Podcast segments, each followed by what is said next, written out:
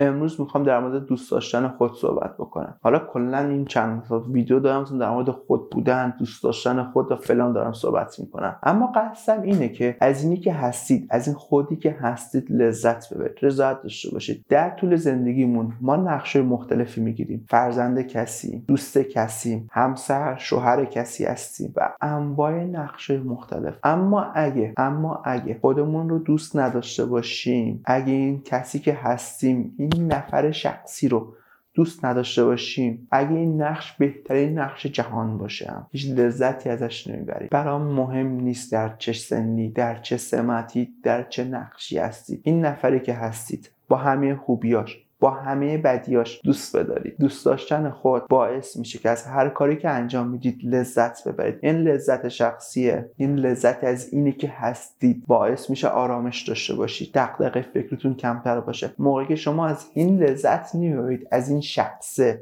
از این نفری که هستید با همه خوبی ها و همه بدیاش دائم در ناراحتی به سر می‌خورید. ببینید اشتباه نکنید. نگید که من میگم اگه خوبی اگه بدی اوکی مشکلی نداره. نه. میگم از این خود شخصیت. لذت ببر. قبولش داشته باش. دوستش داشته باش. اما اگه فکر می‌کنی خصوصیتی داری عادتی داری اخلاقی داری که بده دوستش نداری تغییرش بده. اما در این مسیر تغییرات هم به خودت عشق بورز خودت دوست داشته باش. بس توسعه فردی و اینطور موارد نیست. بس اینه داریم زندگی می‌کنیم. کلی مشکلات داریم کلی دردسرای مختلف داریم. یه چیزی داریم که مال خودمونه. این نفره مال خودمونه. این شخصه مال خودمونه. گاهی کمکاستی داره گاهی هم خیلی عالیه. دوستش بدار با همه اینا. کمکاستی رو دوست نداری. کم کم تغییرشون بده. با چیزایی که دوست داری معاودهشون بکن جایگزینشون بکن. اما همه اینا دلیلی نمیشه که خودت دوست نداشته باشی. اینکه قرار شما چطوری باشید قرار چه کاری انجام بدید تصمیمش با خودتونه. اینکه خودتون رو نابود بکنید